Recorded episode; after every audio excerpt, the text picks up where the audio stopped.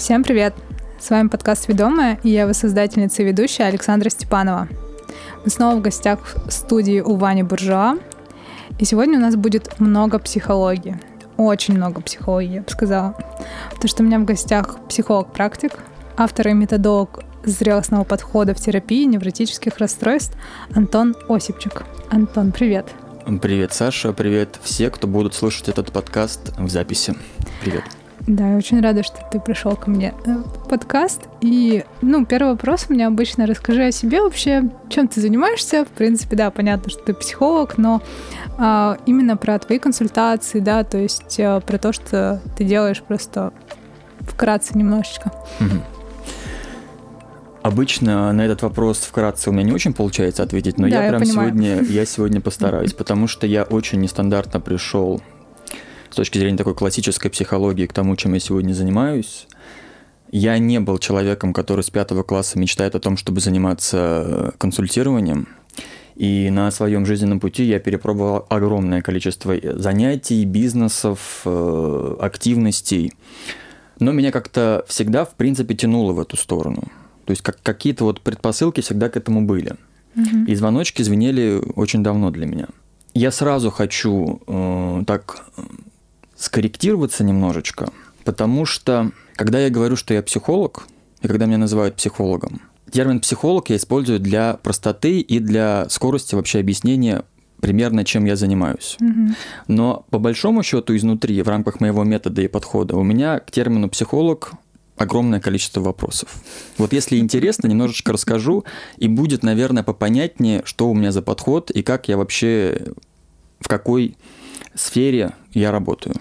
Ну да, давай, конечно, это очень интересно, я думаю. Но мне хочется понять сначала, и вот есть у тебя образование в сфере психологии, да? Да, конечно. У меня угу. э, психологическое высшее образование, второе по счету. Первое угу. у меня образование э, реклама-маркетинг, угу. и второе уже высшее я получал э, как э, психолог-консультант со всеми необходимыми допусками и угу. курсами повышение а, квалификации. Ты получал его в Москве, да? Да, я получал э, второе высшее психологическое в Москве. Я заканчивал Российскую академию наук, э, угу. курс психологическое консультирование. Угу. А первый у тебя а, ну, в тоже в Москве или нет? А, первая тоже в Москве. Я заканчивал Плехановскую академию. Mm-hmm. Она на, тот момент еще была академия, потом она стала университетом. Mm-hmm. А, маркетинг, реклама. Я mm-hmm. бренд-менеджер по первому образованию. Mm-hmm. И ты работал по первому образованию? У меня вообще такой э, интересный э, путь рабочий, потому что я за все, так сколько, вспомнить не сколько лет, 30, 34, по-моему, за все 34 года я работал вот так вот, чтобы там на дядю в офисе mm-hmm. или где-то, то ли 3, то ли 4 месяца. Mm-hmm. Поэтому вот, э, по сути, прям напрямую по первому образованию я работал, потому что у меня э, я занимался предпринимательством, и так или иначе маркетинг и реклама везде необходима. У меня было небольшое рекламное агентство свое, mm-hmm. То есть мы вообще, так если отматывать, у меня сейчас такая ностальгические такие вспышки э, в голове. Мы были одними, одними из первых с моим э, партнером тогда по агентству, кто начинал делать контент для YouTube коммерческий. Ого. То есть сейчас я, конечно, договорю, как будто в прошлой жизни было, угу. но опыт такой был очень интересный. Я вообще сейчас, если начну рассказывать, чем я занимался, это, наверное, тема отдельного подкаста, потому что у меня было ювелирное производство, очень mm-hmm. интересная такая большая история, это, наверное, последний мой такой деловой кейс. У меня были маникюрные салоны под Киевом, у меня было небольшое рекламное агентство, много чем. Общем, Блин, да, очень интересно. Да, и в итоге, да. в итоге всеми перепутьями я пришел к тому, чем я занимаюсь сегодня, а это mm-hmm. консультирование людей, которые обращаются за качественной терапией и mm-hmm. за помощью в решении их психологических, эмоциональных проблем. Так вот, э, про mm-hmm. термин психолог. Да, давай расскажи. Постараюсь побыстрее. Значит, все слова в стиле психолог, кто там у нас еще есть? Коуч? А, не-не. А, Психотерапевт или нет? Которые, которые состают, составляются из двух слов. Вот, вот э, обращение к науке, а потом логос, наука. Mm-hmm. Ну, то есть психо и логос. Mm-hmm. Вот начиная с этого у меня большие вопросы начинаются. Mm-hmm. Кто такой психолог, если раскладывать, что у нас там, латинский, да, mm-hmm. с, лати, с латыни все это начинается. психо, психея – душа, Мгм. а логос, лого – наука. Наука. Мгм. То есть психолог – это человек, который занимается душой. В моем понимании люди, которые занимаются душой, это люди, которые работают в храмах, но никак не в кабинете, где помогают разобраться с эмоциональными проблемами. Мгм. Вот лично я работаю совершенно точно не с душой, а я работаю с одним конкретным органом человеческого тела, с головным Мозгом. мозгом. Да. Поэтому, как говорится, критикуешь, предлагай. Давайте вот, э, может быть, сейчас что-нибудь новое и придумается. Я не знаю, я какой-то, наверное, скорее нейроинженер, чем те люди, которые называют себя психологами. И вообще, знаете, я за годы практики, у меня такое скептическое отношение выработалось в целом к тому, как работают большинство людей, называющие себя психологами, поэтому я вот так вот стараюсь максимально от этого, наверное, отстроиться. А возможно, это еще и мое первое образование дает о себе знать. Я как маркетолог отстраиваюсь Мгм. от, так скажем, коллег по цеху. Мгм. А с чем вот это связано, вот эта отстройка, то, что как бы люди не совсем компетентны в этих вопросах, или вот про что это для тебя? Мягко говоря, к, к моему большому сожалению, некомпетентны, потому что я на протяжении шести лет практически каждый день встречаю людей, которые приходят и с большой гордостью говорят мне, вот Антон Алексеевич, Мгм. у меня стаж психотерапии, например, там 5-7 лет. Мгм. Вот я на протяжении 7 лет хожу к своей подруге психоаналитику два раза в неделю. У меня такой стаж, и вот я вся такая проработана. А с другой стороны, у меня вопрос, а чего вы пришли сегодня в воскресенье днем ко мне в кабинет, Мгм. если вы такая вся проработанная? И знаете, к сожалению, я вот не хочу эм, ни на кого наговаривать, но в большинстве случаев я начинаю работать с человеком, и очень быстро выясняется, что человек вообще, по сути, не готов и непонятно, чем занимались эти 5 или 7 лет. Вот поэтому у меня к психологии и к психологам в целом немножечко, мягко говоря, скептическое отношение. Поэтому мне приходится немножечко особняком выступать. И именно поэтому не просто так а, мне приходилось искать свои собственные инструменты и собирать свой, свой метод терапевтический. И если спрашивать вот так вот вкратце, а что я за специалист, если меня характеризовать, то я в первую очередь практик. Что это значит? Это значит, что ваш покорный слуга испытал на себе все известные науке тревожные расстройства. Какие только диагнозы мне не ставили, чего только не пытались мне прописывать. С, по-моему, с 2012 года на вот, э, да, это был 2012 год, я с этого момента начал активно искать специалиста, который мне поможет, и на протяжении трех с половиной лет я методично искал качественного специалиста. Я перебрал все направления, которые только можно. Я дошел до некоторых людей, которые сейчас в медийном пространстве сегодня консультируют, и изнутри знаю их кухню. Я дошел до главного психотерапевта на тот момент управления по делам президента. Мгм. И вы знаете, я человек методичный, и это меня часто выручало. Я не нашел инструментов, которые бы мне помогли. Было очень много воды, было очень много теоретизирования, было очень много, простите, советов из разряда «А вы переживаете, да? Но вы не переживаете». Антон Алексеевич, это все буря в стакане. Понимаете, человек, который э, живет в ощущении того, что он ходит босыми ногами по битому стеклу, для него это немножечко все странно слышать и слушать. И меня тогда выручило, что я очень быстро осознал, что все вот эти вот инструменты из серии «попейте таблеточек», «попейте противотревожных препаратов», которые, как я сейчас вот ответственно заявляю, не существуют на рынке противотревожных препаратов.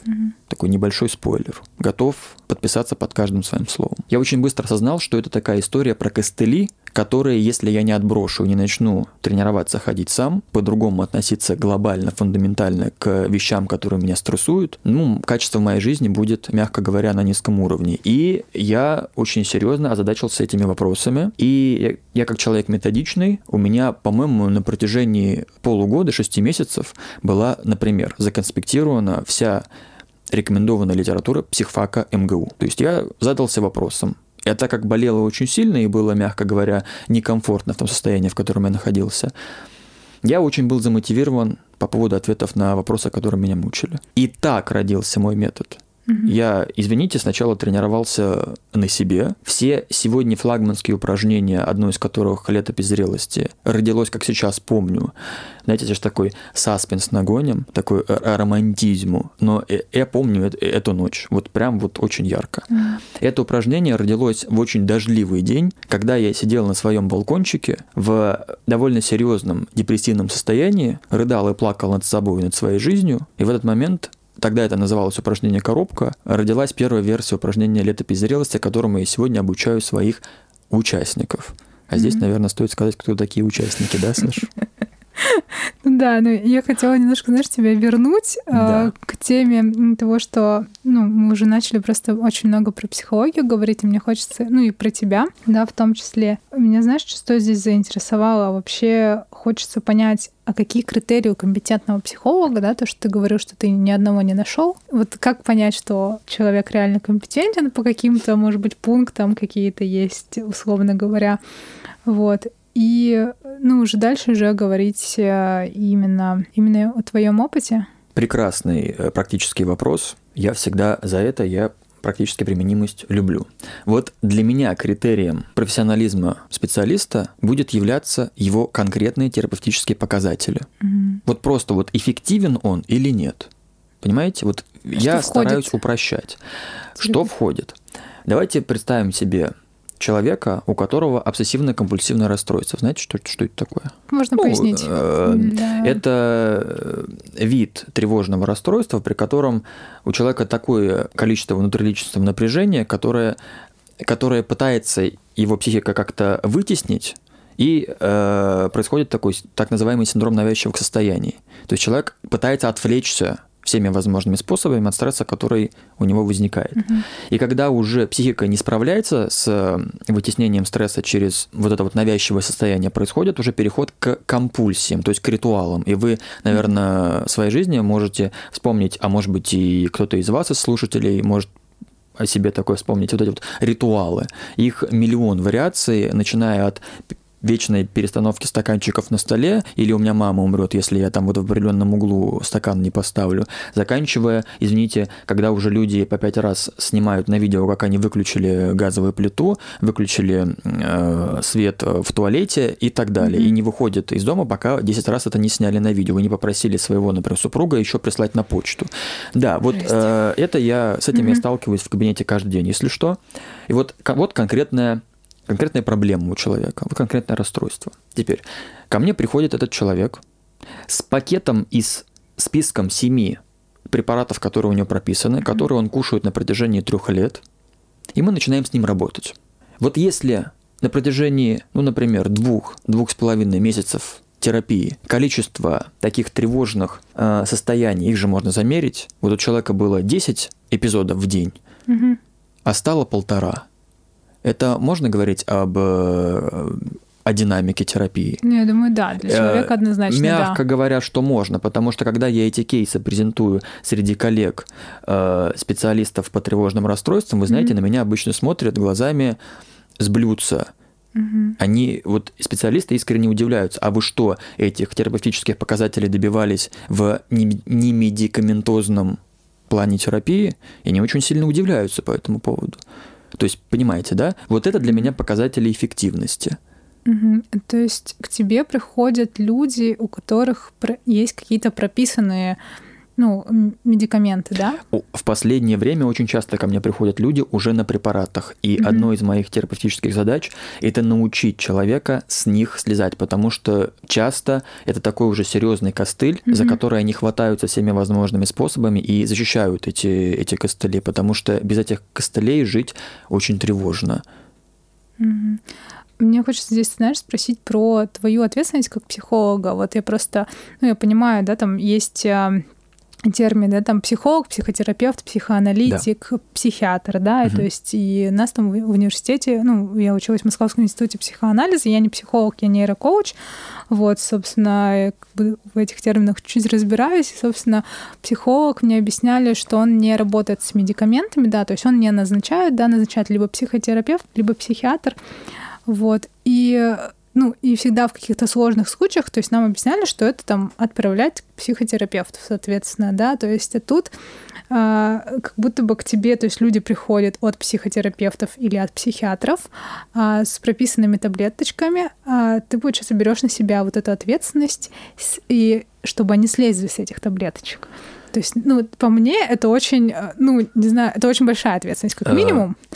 Вот. Я да. не знаю, как это на фоне там юридически еще каких-то таких моментов. Это что, тоже как-то должно быть, наверное, закреплено, но я в этом не разбираюсь. Вот.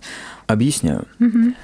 Я являюсь психологом-консультантом. Угу. То есть я не прописываю препараты. Я юридически этого делать угу. права не имею. И у меня не было задачи становиться психотерапевтом, потому что у меня изначально была задача работать в немедикаментозном формате, потому что я сам лично проходил эту mm-hmm. историю и знаю, чем это чревато. Дальше про ответственность. Вы знаете, вот ответственность это совершенно точно не та не та зона, от которой я буду открещиваться. Я отдаю себе полный отчет в том, чем я занимаюсь и как mm-hmm. я занимаюсь. И если я в каком-то моменте во время терапии увижу, что человеку необходима медикаментозная терапия. Такие случаи бывали, mm-hmm. но это, вы знаете, на 100 человек меньше одного, если что. Вот просто вам статистика. Я отправлю человека к, например, к психиатру, с которым я периодически работаю в паре.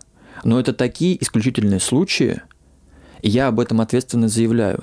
Потому что когда ко мне приходит девушка 20-летняя, у которой список из семи препаратов, которую на первой же консультации психиатр отправил в аптеку под клинику, у меня, извините, mm-hmm. волосы на всех местах встают дыбом. Потому что я сейчас, может быть, какую-то крамольную скажу вещь, но опять же, от, от ответственности я не бегаю. Гигантское количество препаратов необходимо продавать. Это гигантский бизнес. И психиатру, и даже психотерапевту зачастую сильно проще вот вы пришли, вам прописали стандартный набор, а дальше мы будем повышать дозировку. Идите со своими эмоциональными проблемами куда подальше. И мы вместо того, чтобы помогать человеку решать проблему, слезать с костылей и научить его, человека, ходить своими ножками и принимать свои решения, мы сажаем его на вот эту вот иглу. Mm-hmm. А моя задача снять человека с иглы. И в этот момент мне часто, кстати, задают вопрос. Подождите, но вы же снимаете человека с иглы, например, препаратов, но сажаете на иглу своей терапии. Mm-hmm. Объясняю. Значит, даже вот с точки зрения рациональной, сейчас вы поймете, к чему я это все веду. Я точно не тот человек, у которого нимб над головой, у которого миссия спасти всех и каждого. Я вот этот романтизм очень быстро преодолел. Я работаю максимально эффективно, в том числе и потому, что если я по-настоящему помог человеку в какие-то адекватные сроки, и человек чувствует, что я ему помог, этот человек придет ко мне 25 человек. И в курилке или в баре в разговоре про то, кому бы посоветовать пойти, эти люди рекомендуют пойти ко мне. За все время моей работы у меня ни рубля не было вложено в какую-нибудь рекламу или какую-нибудь рекламную кампанию. Все, все люди, которые сегодня на данный момент есть у меня в консультации, которые были и которые приходят, это все сарафанное радио. Ну да, это, я думаю, о многом говорит. И на данный момент я скажу следующее. Медикаментозная терапия вот это та область, где огромное количество, к сожалению, мифов, мифов mm-hmm. и легенд. Я каждый день на практике показываю, как можно без того, что вам с большим удовольствием прописал ваш любимый психиатр. И, опять же, но с точки зрения безопасности я всегда держу в голове, если ко мне пришел человек с мозаичной шизофренией, я его отправлю к психиатру, я за него не возьмусь в работе, mm-hmm. понимаете? Потому что есть четкие показатели. А когда человек приходит с тревожным расстройством, простите, и я вижу, что динамика терапии у него отличная, мне зачем его отправлять к психиатру, который будет на нем экспериментировать в плане дозировок? А особенно, когда дело касается молодых людей и молодых, молодого поколения. Тем более. Это, честно говоря, страшная история, страшная картинка. И видя ее изнутри каждый день в кабинете, мне не всегда хочется даже, извините, чтобы меня ассоциировали с некоторыми моими коллегами. Поэтому mm-hmm. я так особнячком в последнее время особенно. Но я не жалуюсь. А ты можешь поделиться вот тем, что с тобой происходило, вот не знаю, насколько это возможно, да, то есть ты говоришь, что у тебя депрессивное расстройство было, то, что ты сам медикаменты принимал, вот как бы как долго это все происходило, как ты из этого всего выходил, и почему, ну и вообще, почему ты решил из этого всего, условно говоря, выходить как-то самостоятельно и без там препаратов, условно говоря, вот как ты к этому пришел? Эм, объясню. Начну с конца вопроса. Как я решил слезать, mm-hmm. например, э, с препаратов. Ну, слезать не тот термин, потому что mm-hmm. на них особо не сидел. Я попробовал и довольно быстро понял, что это не, моя, не мой инструмент. Меня mm-hmm. в этом смысле всегда выручало мое такое здоровое упорство и на тот, на, на тот момент, наверное, такой юношеский максимализм. Mm-hmm. Я воспринимал препараты как костыль изначально. Мне не хотелось на костылях, мне хотелось своими ногами. А почему я так был настроен на то, чтобы и замотивирован на то, чтобы из этого из всего уютного болота тревоги вылезать? Потому что на самом деле ничего уютного там нет. Угу. Человек, живущий с тревожными расстройствами в тревожной парадигме жизни, это человек, который из своей жизни на Земле создает, я не хочу прям сильно драматизировать, но это очень, это очень болезненный такой это очень болезненное состояние и, мягко говоря, некомфортное. Там нет удовольствия, там нет э, уверенности в себе, там нет прострои, простроенного стержня личности. И качество жизни, соответственно, находится на очень низком уровне. Я просто в какой-то момент от этого очень сильно устал и принял такое волевое решение. Я лучше попробую и сделаю все от меня зависящее, чем моя жизнь вот будет на таком невкусном уровне. И тогда у меня, кстати, родился э, термин, который я очень люблю, и мои участники постоянно его используют. Возможно, и вам понравится. Я предлагаю такой термин, как для меня показатель, кстати, терапии и показатель, в том числе эффективности специалиста, это когда человек приходит в определенном состоянии, у него очень, ему очень невкусно живется – и если во время терапии он начинает ощущать эпизоды, когда его жизнь становится вкусной, вот для меня это самый серьезный показатель эффективности работы. А как ты вообще дошел до такого состояния, что пришлось пить таблетки? Я сам специально, конечно, до него никуда не ну, доходил. Понятное дело, да. Ну, то есть как, как это вот, ну, какая-то, не знаю, череда обстоятельств или что-то, ну, какие-то еще события, может быть, в жизни. Или, или знаешь, то, что не знаю, не физически, а ну, какие-то физиологические бывают проблемы, я знаю, да, то есть именно касательно там с мозгом или еще с чем-то, но я думаю, что это не, не в твоем случае, но а, ну, то есть меня всегда там интересовал вопрос именно касательно здоровых людей, которые, у которых потом через какое-то время там диагностируют депрессивное расстройство. Ну, действительно, там психиатр диагностирует, да, или что-то еще. То есть как, почему, да, то есть что происходит э, вот в таком формате? Значит, все мы родом из детства. Угу. И корни вот такого рода эмоциональных проблем и тревожных расстройств, они лежат там. Угу. У меня, если непосредственно про меня рассказывать, у меня были довольно тревожные родители. Соответственно, маленький Антон Алексеевич не мог вырасти спокойным, уверенным, э, пробивающим совершенно спокойно свой жизненный путь и никому не доказывающий право на свое существование, любовь, заботу и ласку. Угу. Как и любой другой тревожный... Очень знакомая история. Да, а, мальчик или девочка. Соответственно, вот с такими особенностями моих родителей пришлось столкнуться в раннем детстве. Плюс я еще очень такой человек а, был впечатлительный, эмоциональный, очень чувствительный весь. И это такой набор, а, на самом деле, классический для того, чтобы начать сильно страдать от э, повышенного уровня тревожности. Угу. Вот если в двух словах, то, то вот так. А потом на протяжении жизни он, собственно, у тебя как бы трансформировался, увеличивался, да, то есть и исходя из каких-то событий. Да, потому что ну, наверное, придется немножко коснуться термина невроз, потому mm-hmm. что невроз и все невротические стратегии, возможно, для кого-то сейчас будет очень большая новость, но слушайте внимательно. Все невротические стратегии закладываются в человеке до 6, максимум 7 лет. Это самая высокая планка в цифре 7.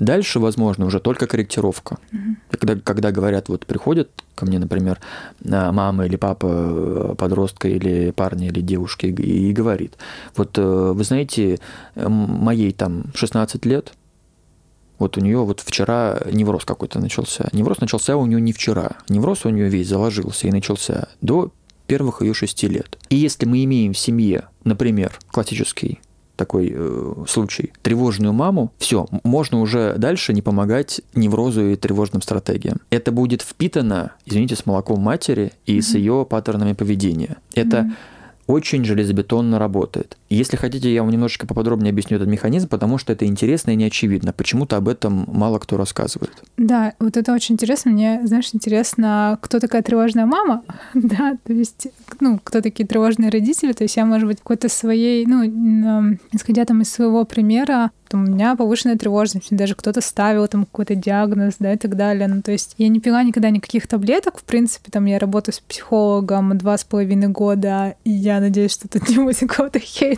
с твоей стороны, что ну, а, я вижу какие-то результаты, может быть, там а, иногда мне кто-то говорит, что типа там из тебя тянут деньги и так далее, но там абсолютно адекватная цена для меня лично, я не хожу там, знаешь, там каждый там, ну, каждую неделю по два раза, нет, то есть я хожу там раз в две недели, раз там, ну, именно по состоянию по ощущению, то есть вот и мне как бы тоже не говорят, что вот, ты должна ходить столько. То есть мне она говорит, типа, как надо будет, там, типа, напиши, запишемся, и то есть, и я такая, окей, все я вижу, да, за собой какие-то там тревожные, ну, не знаю, я не называю это, конечно, тревожным расстройством, но я не знаю, просто я сравниваю с какими-то другими людьми.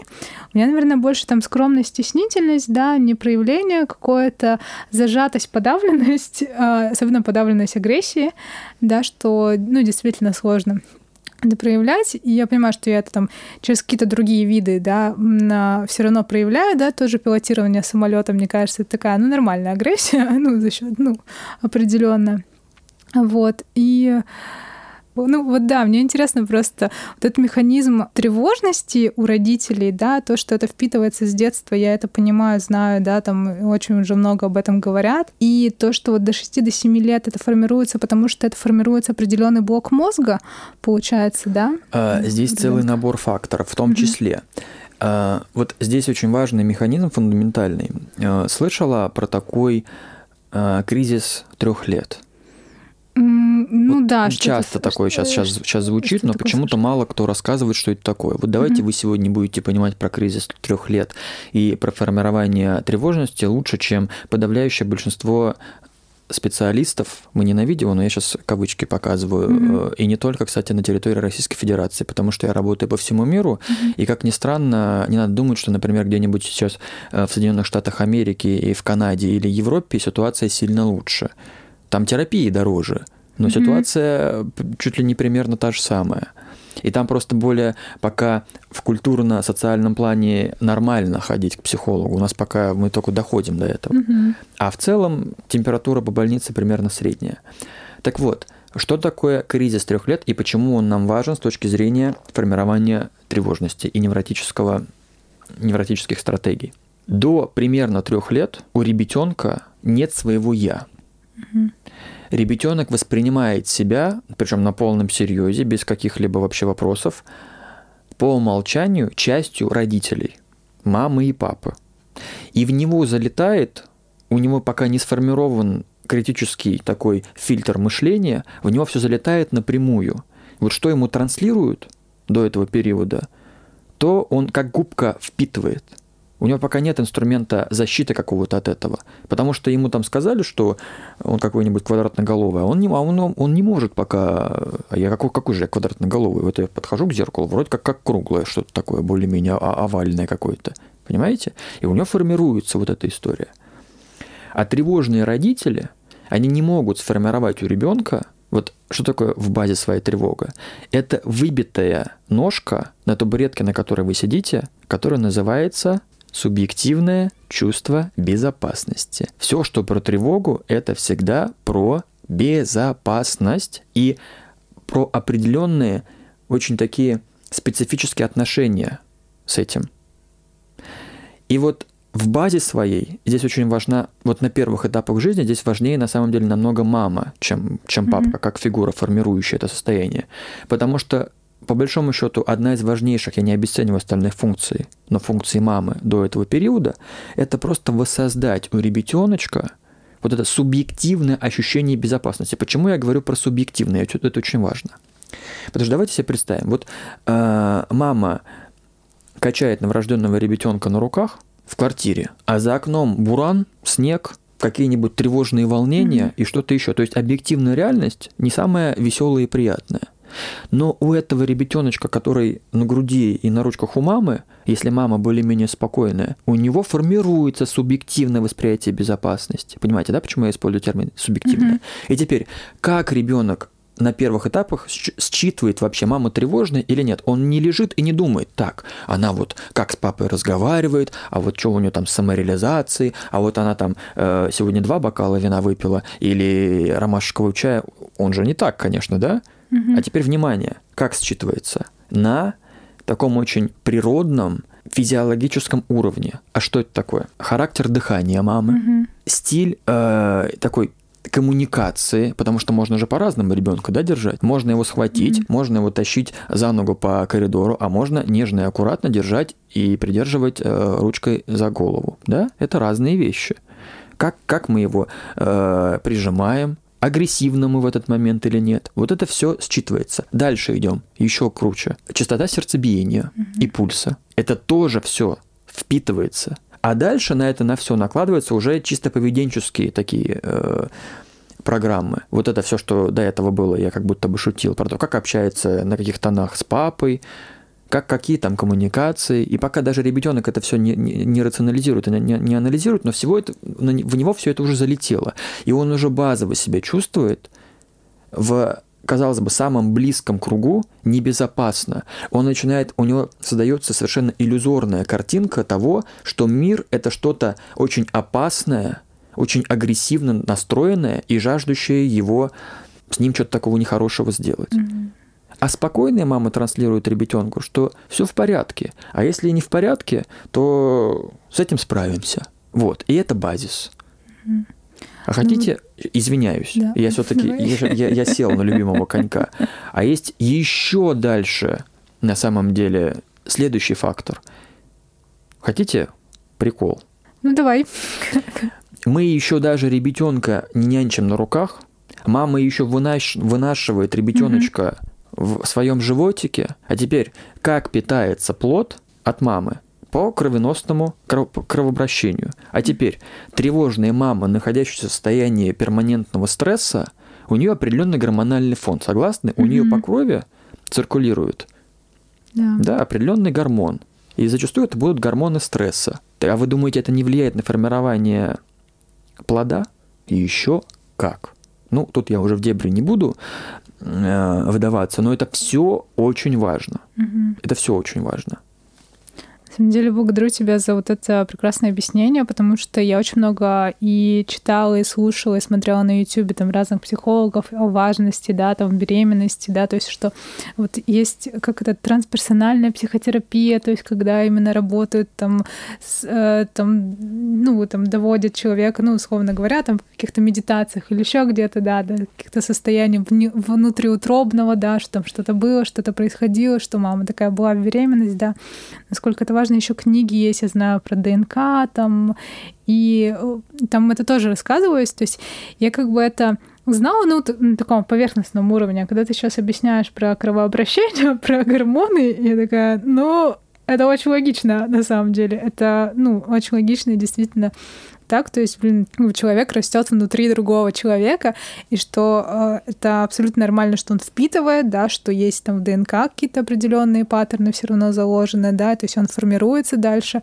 Вот, я просто знаю, что некоторые люди там, говорят, а, до трех лет там ребенок ничего не помнит, и я объясняю им, что нет, формируется, и наоборот, э, ребенок очень много чего запоминает, Вот, как мне кажется, вот эти все механизмы. А мне, знаешь, что интересно стало?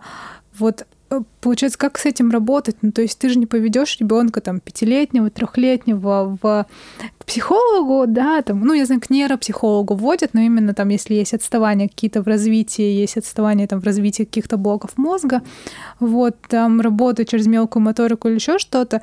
Я знаю, что всегда работают с родителями. Ну, то есть, что первое, что нужно работать с родителями. Да, у нас не видео подкаст, Антон тут кивает во все. Это следующий, следующий в следующий раз уже на видео будем снимать. Да, а, вот, расскажи, пожалуйста, ну, то, что это работа с родителями, да, собственно? Да, и у меня есть даже такое железобетонное правило, где я не делаю исключений. Если ко мне обращаются родители по mm-hmm. поводу, например, тревожного расстройства, какой-то тревожной симптоматики у подростка, mm-hmm. у меня есть железное правило. Я никогда и ни при каких условиях не возьму подростка в работу, если хотя бы один из родителей не участвует в терапии. И это не значит, что я сажаю подростка рядом на диванчик маму, например, и мы начинаем все вместе тут сидеть. Mm-hmm. Это происходит совершенно по-другому.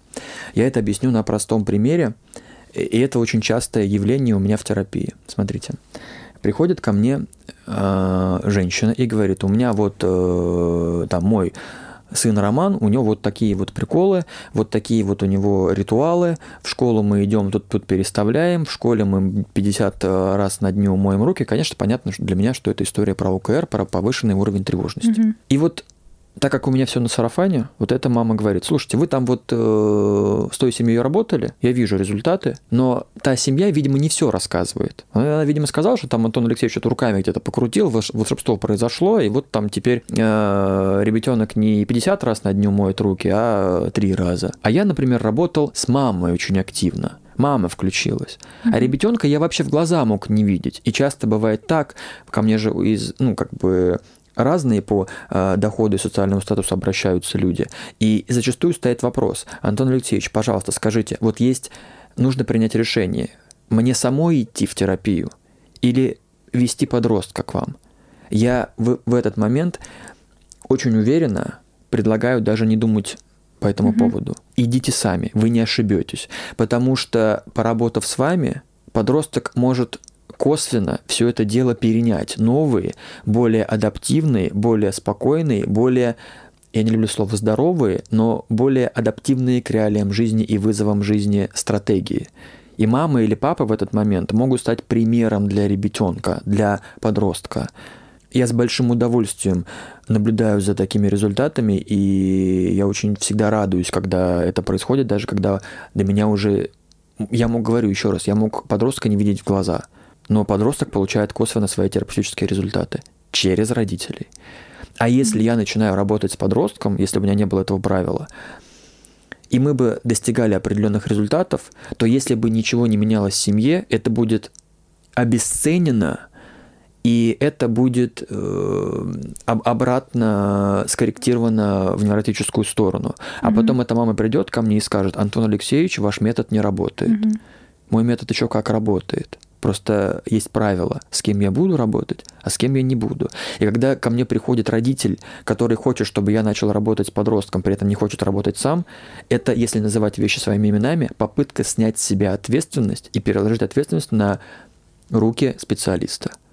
Так это не срабатывает. И я сразу же на берегу об этом говорю. Mm-hmm. Либо по моим правилам, потому что они написаны кровью, потом и слезами и годами терапии, либо дверь там и ищите психолога, который будет играть под вашу дудку, как вам удобно и как вам хочется. А потом будете получать те результаты, которые вы наработали.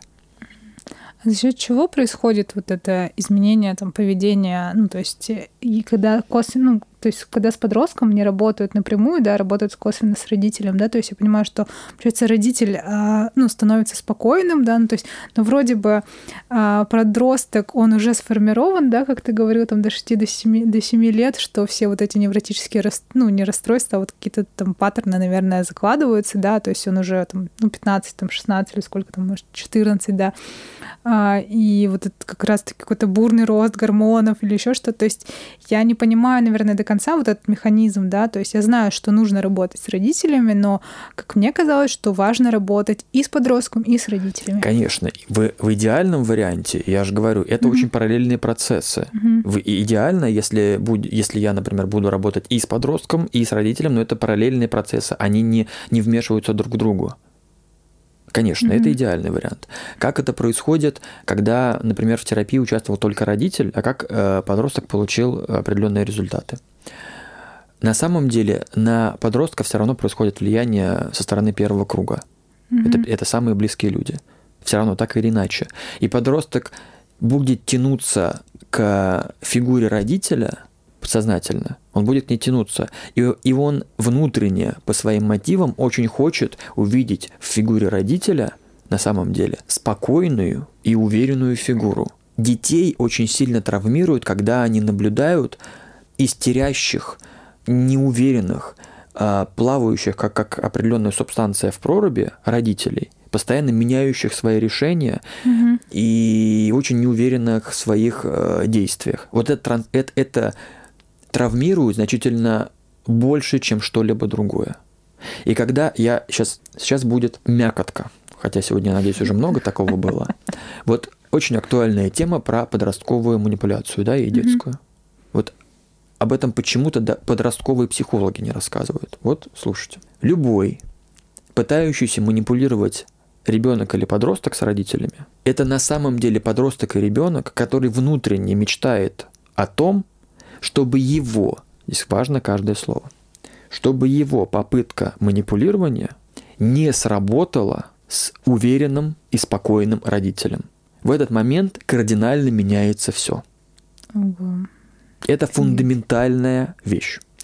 Ни один манипулирующий ребенок и подросток не делает это потому, что он какой-то нехороший и плохой. Mm-hmm. Он на самом деле пытается внутренне спровоцировать родителей на то, чтобы в итоге столкнуться с тем, что они не поддадутся на эту манипуляцию, на эту игру манипулятивную. И тогда он успокоится.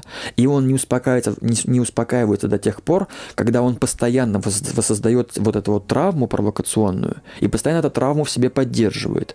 И родители ведутся на эти провокации. Они говорят, ой, Господи Иисусе, вот он там э, в очереди там в магазине прыгнул на пол и начал mm-hmm. кататься. Все показывают пальцами, вот мы какие родители нехорошие. Ладно, купи ему десятую конфету и пятый сникерс и шестую фанту, лишь бы только на нас перестали показывать пальцем. Это проблема тревожных родителей. Это не проблема этого ребенка, который катается по полу. Этот ребенок нет хорошей жизни катается по полу. Он травмирован неуверенностью и тревожностью родителей на самом деле. И это очень глубокие фундаментальные вещи. Mm-hmm. И это очень важно понимать родителям, которые уже это имеют в своих семьях. Это уже сформированные определенные паттерны. Но это не приговор.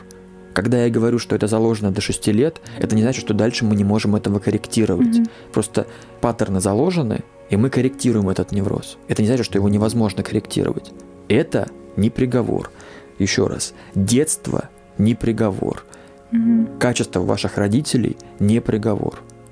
Вы в конечном счете отвечаете за качество вашей жизни. Вот чему мне приходится постоянно обучать вот этим навыкам саморегуляции, пониманием себя в кабинете, чем я занимаюсь ежедневно.